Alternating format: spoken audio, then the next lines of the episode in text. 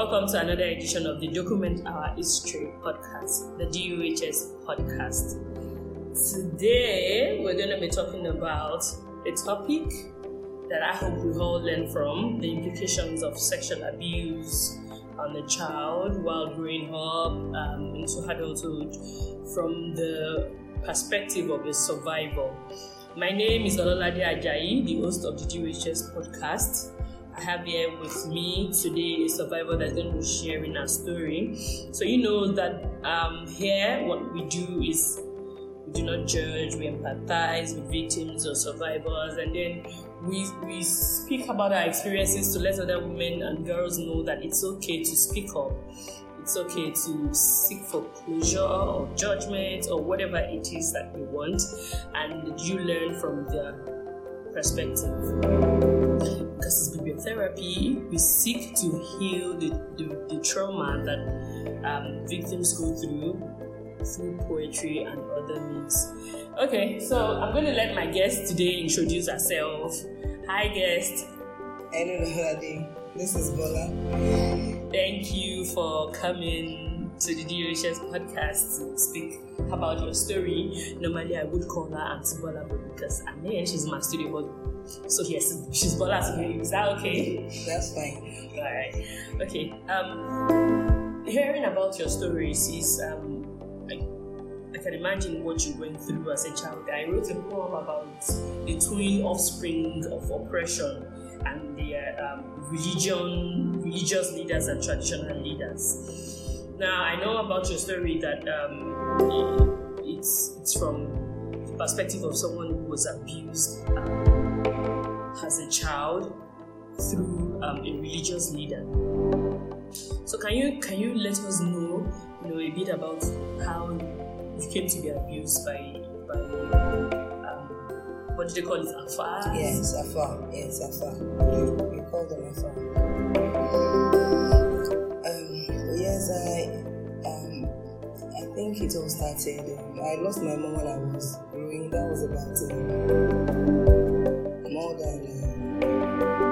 38 years now, 38 years ago. And um, it all happened around that time. So we all alone would have that. But you know, as um, Muslims, because I actually have a Muslim background, and um, we have um, an Arabic school that we go to at least after school.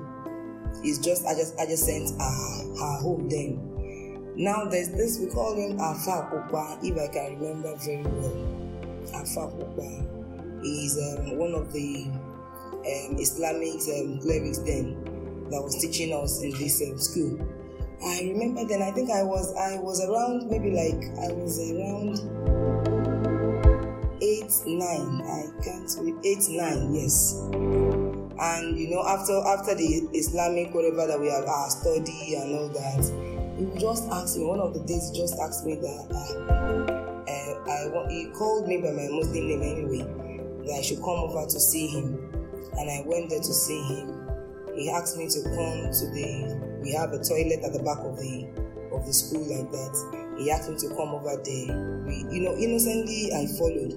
All this, I, I couldn't even understand what was going on. That's just the bitter truth of the whole thing.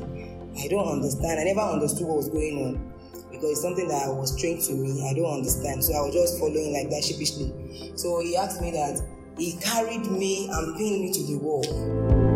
And you know, uh, as a child, a young girl that I've never been experiencing something like I, I never understood all that was happening as at that time. All this came back to me years after because I discovered that afterwards, you know, it happened severally like that but I don't under, I never understood and I Oh, it, it was it happened repeatedly. Yes, like about I can't even remember the time because you know I, I was not I, I was not somebody that that's open to all this kind. I've never had issues like that. I don't know who to talk to. I don't know. I don't know. and know. you already lost your mother by then. Yes, we've lost our mom then. So there was nobody to talk to. I don't have anybody. And at that particular time, as I was growing up, I was not um, the type that talks like this. I, I, I love keeping to myself. I don't share anything with anybody. Want to believe that was even why it had a negative effect, impact in my life when I was growing. So it happened like until when the man left that area, but it happened like that. I remember it happened severally, like I won't even maybe two, three times. But the last one that happened was when one of the you know, the, the owner of the school, one of the wives were coming to the toilet, and that was why the thing ended. Oh, she, she saw you guys. She, she saw him. She, she saw trying him to trying to, yes, to molest, but that was the end of the man. The man left our place, but it was not as if all these things were known to them. It was not known to anybody, and I did, did not disclose to anybody as well. I did not tell anybody because probably then, probably because I was afraid, right? Because I was not informed. I want to believe because if I already had a, you know, a, a prior knowledge of all these things, I would have been yeah. able to speak up. To know that you were being abused. Exactly, exactly. So confused, like what is happening? What is this man doing to me? Exactly. I never understood it. And because it's your religious leader, you will feel like as if it's a person of authority. So won't even want to question like at all. You can't question his authority because it's somebody that you know all this. You know how these Islamic clerics are. Once you once they ask you to do something, you must do it. Not questioning. So uh, until after I, you know, when it was after I've left. Um, the area I got admission into uh, the boarding school, that's my secondary school.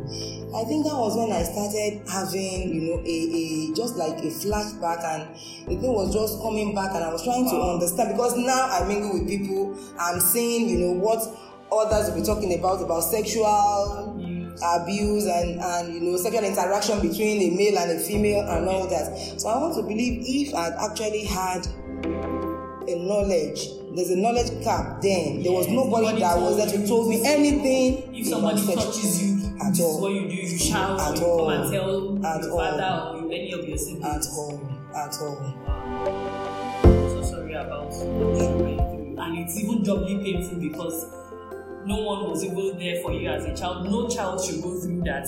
And and the one thing I'll pick from what you said is that it was because you had no knowledge of this. And yeah, and that's the reason why we go to you schools to do advocacy visits and all of that. Because some you even some even had mothers, even had elderly ones, but you know, for us in our society we shy away from the subject exactly. But I mean things are improving now thankfully people are talking about speaking about sexual abuse you, you say this to a child you shouldn't do this you shouldn't do that and children are beginning to pick up about this I wanted to ask about your, your healing part. Did it have any effect on you? That all those abuse while growing up, your interaction with um, people of the same sex or the opposite sex? Yes. Um, like I said, when I was growing, I want to say um, that the pain I went through then, you know, made me to um, believe in myself alone and couldn't share anything with anybody. That's a negative one because I never trusted anybody again. I don't have anybody. I was I was even afraid. I was afraid to even talk with anybody. I was afraid to share anything with anybody. I want to be on my own. I want to so, uh, like I said, it it it, um, it actually it, made me to be withdrawn from everybody, not only opposite sex. I never believed in anybody because I never trusted anyone to talk to. It, it really hindered my relationship with everybody and especially opposite opposite sex I would say. Because I remember then that while I was even in primary school, after all this incident, before I left primary school, I was always involved in fighting with the boys in the school.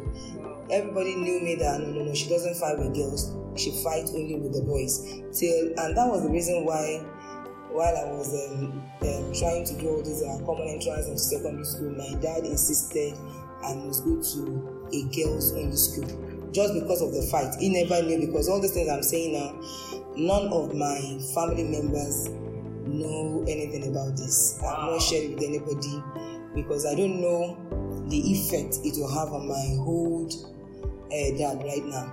So I've kept it to myself.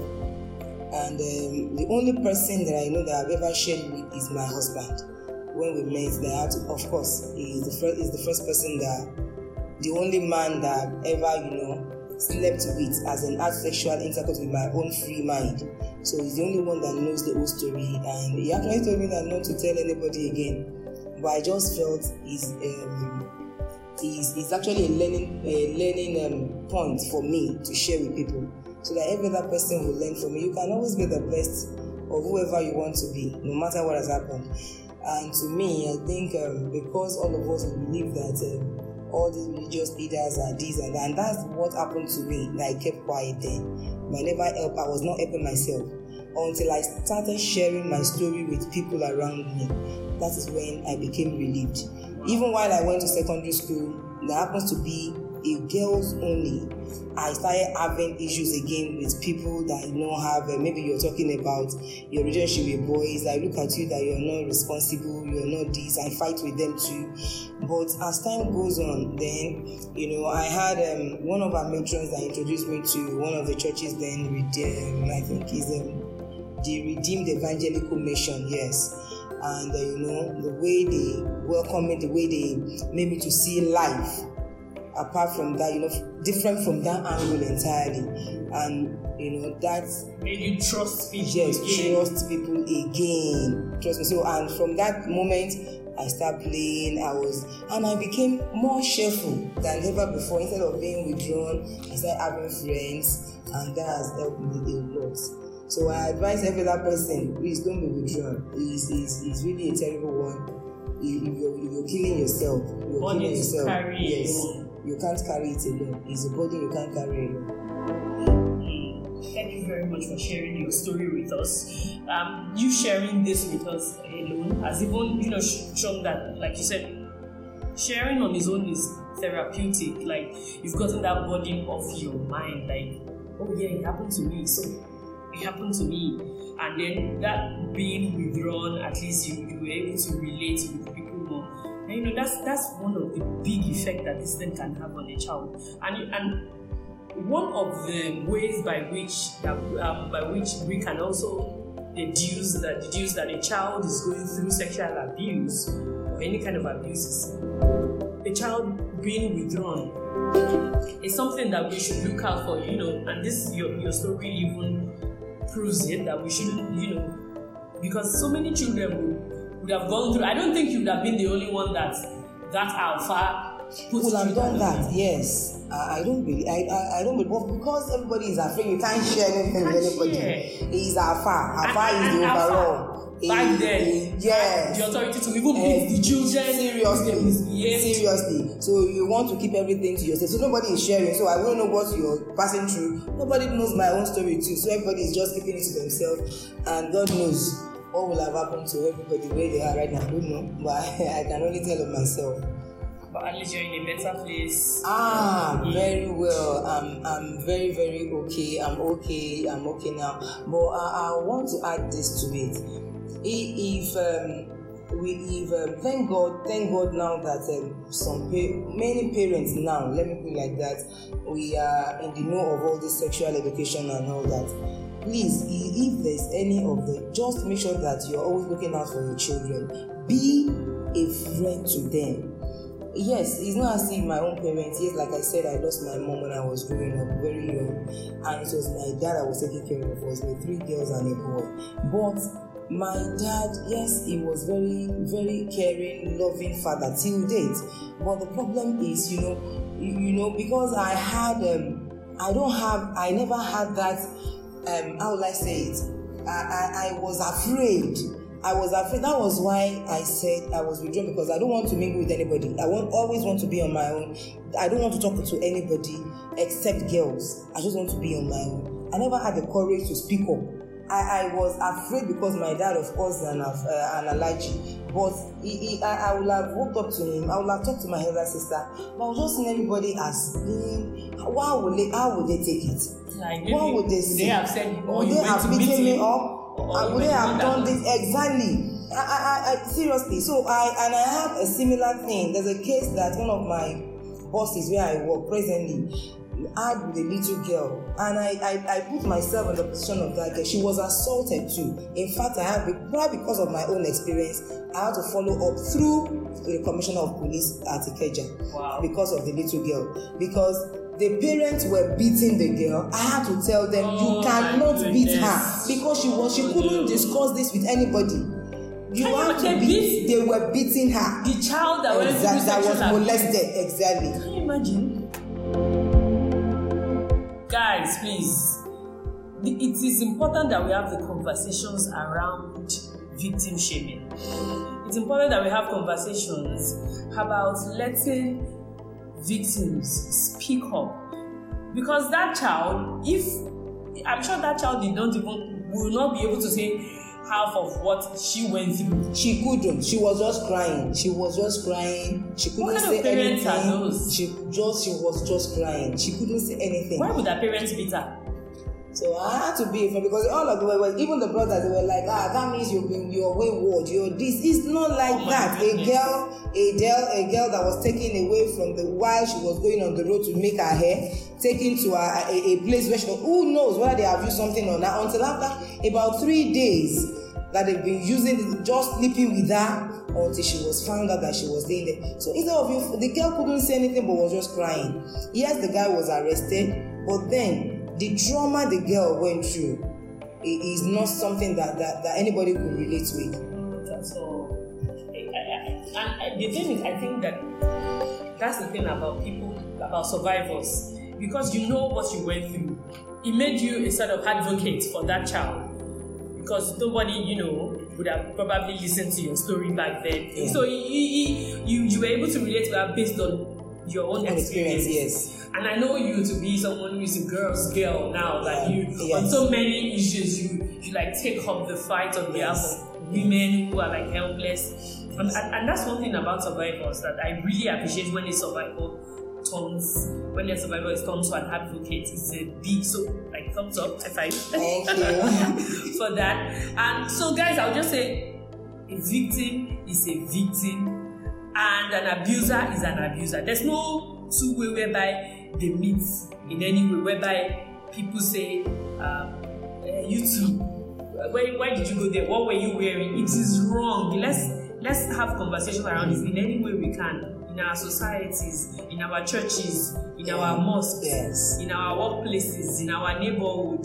Let's let people know that you don't you don't you don't ever um, put the blame on the victim. You don't ever um, you listen to a child and let's also I think we're going to also say uh, we should be open Yes. to our children. Yes, let's be their friends. Let's be open. Let them have that um, courage that I can walk up to my mom, I can walk up to my dad, I can discuss anything with my parents without any fear in my mind. And that's what I do. Wherever I am now, in my church, uh, people call me out, the youth pastor. I'm not a pastor, I'm nothing. But then when it comes, I talk in reality with all of them. So that if all of them can believe in us, if something like this happens, they'll be able to share it and they know that the, the world has not ended. Life continues. There's a lot of things of benefit, of achievement they can still make. Thank God I'm, I'm, I'm, I'm on my feet. I can go anywhere. I can talk anywhere. I can do anything I want to do right now. But most especially the parents, let's be a friend to our children. That will help them a lot in whatever they are passing through. Thank you so much. Thank you so much. You have you, you have a strong voice, in fact, and I'm using this opportunity to advocate that you join us on the DOHS. you be one of our advocates for children and for women and for vulnerable persons. Thank you so much, You're um, welcome. Bola. We really appreciate. Um, thank you so much, our sponsors, the Goldstein Center for Human Rights. You can check them out at the University of Nebraska in Omaha, and also you can check us out on www.dohspodcast.com. Our social media handles are DOHS Podcast on Twitter, on Facebook, on Instagram, and LinkedIn. And um, you can you see a button there where you can share your story anonymously, or you can contact us to be able to share your story. I hope um, other women and girls today has been able to learn that um, you know the healing part for a survivor. One of the healing parts for survivors is sharing, sharing their stories, therapeutic, sharing that burden with other people, especially the right people. Let the right people know. And also, even though it's late, I wish we could have seen a way to prosecute her because I know would have done it to so many We, seriously, we don't exactly. In fact, nobody even knows where the man is right now because he doesn't even stay around that place. You know, he comes with all these affairs. He just employ them, just come, walk, and they left. Nobody knows where he is, but I know anywhere he is. he will face the wrath of God. Anywhere he is, he will be punished. That's just it. And also, let's be able to call out our religious leaders, traditional leaders. Let's not place them in the, you know, let's not put them in the place of God. Mm-hmm. Let's not say they can't do wrong. Mm. They can do wrong, mm. they can do a lot, a whole lot of wrongs, and and this thing is very common, very common. In fact, there was one recently. He just I, I, was dancing so much that day when I heard his judgment. They gave him life imprisonment. This man is about 57 years old or so. He's an Alfa too, and you know, he, he, he abused a lot of children, boys and girls. Both. He, he, he was sodomizing the boys and raping the girls. It was so terrible that, you know, and you, you wouldn't even know, like you said, that the Alfa then took you to the toilet. He had a special, very narrow corridor that he was taking children to, and he just put them on his leg. And you know, before we could catch him, the organization, one of the organizations that volunteered for, worked at catching and, and apprehending him. We had to plant a CCTV. We had to like as if we went to pray in this mosque and plant a CCTV um, camera there. And that was why he was caught. And fortunately, there's even in the news. I'm going to even post it on the website so people can rejoice together because that is one abuser out one abuser down we don't know how many more to go but at least we know that we're cutting this one and i'm always very happy when you know someone who is in place of authority is apprehended and prosecuted especially a pastor or an imam alpha or whatever because you know when somebody when it's somebody that rapes a child you can say oh it's going down, down, down. But you know, when it's a, a, a religious leader, mm. you can be sure that at least five, seven, ten children from other from that particular mosque or church has been saved. That has been high because it's so rampant nowadays. But thankfully, um, people are hearing about and that's why we are not tired. We keep doing, you know, advocacies in schools, secondary schools, some primary schools, in orphanages, in so many places. Anyway, um, twin offspring of oppression, the um, the poem because of time, it be on the website. I'll post it on the website, especially dedicated to Bola. Thank you so much. It's a good time. My name is Ololade Ajayi, and I had Bola with me. Bye. Bye. Mm-hmm.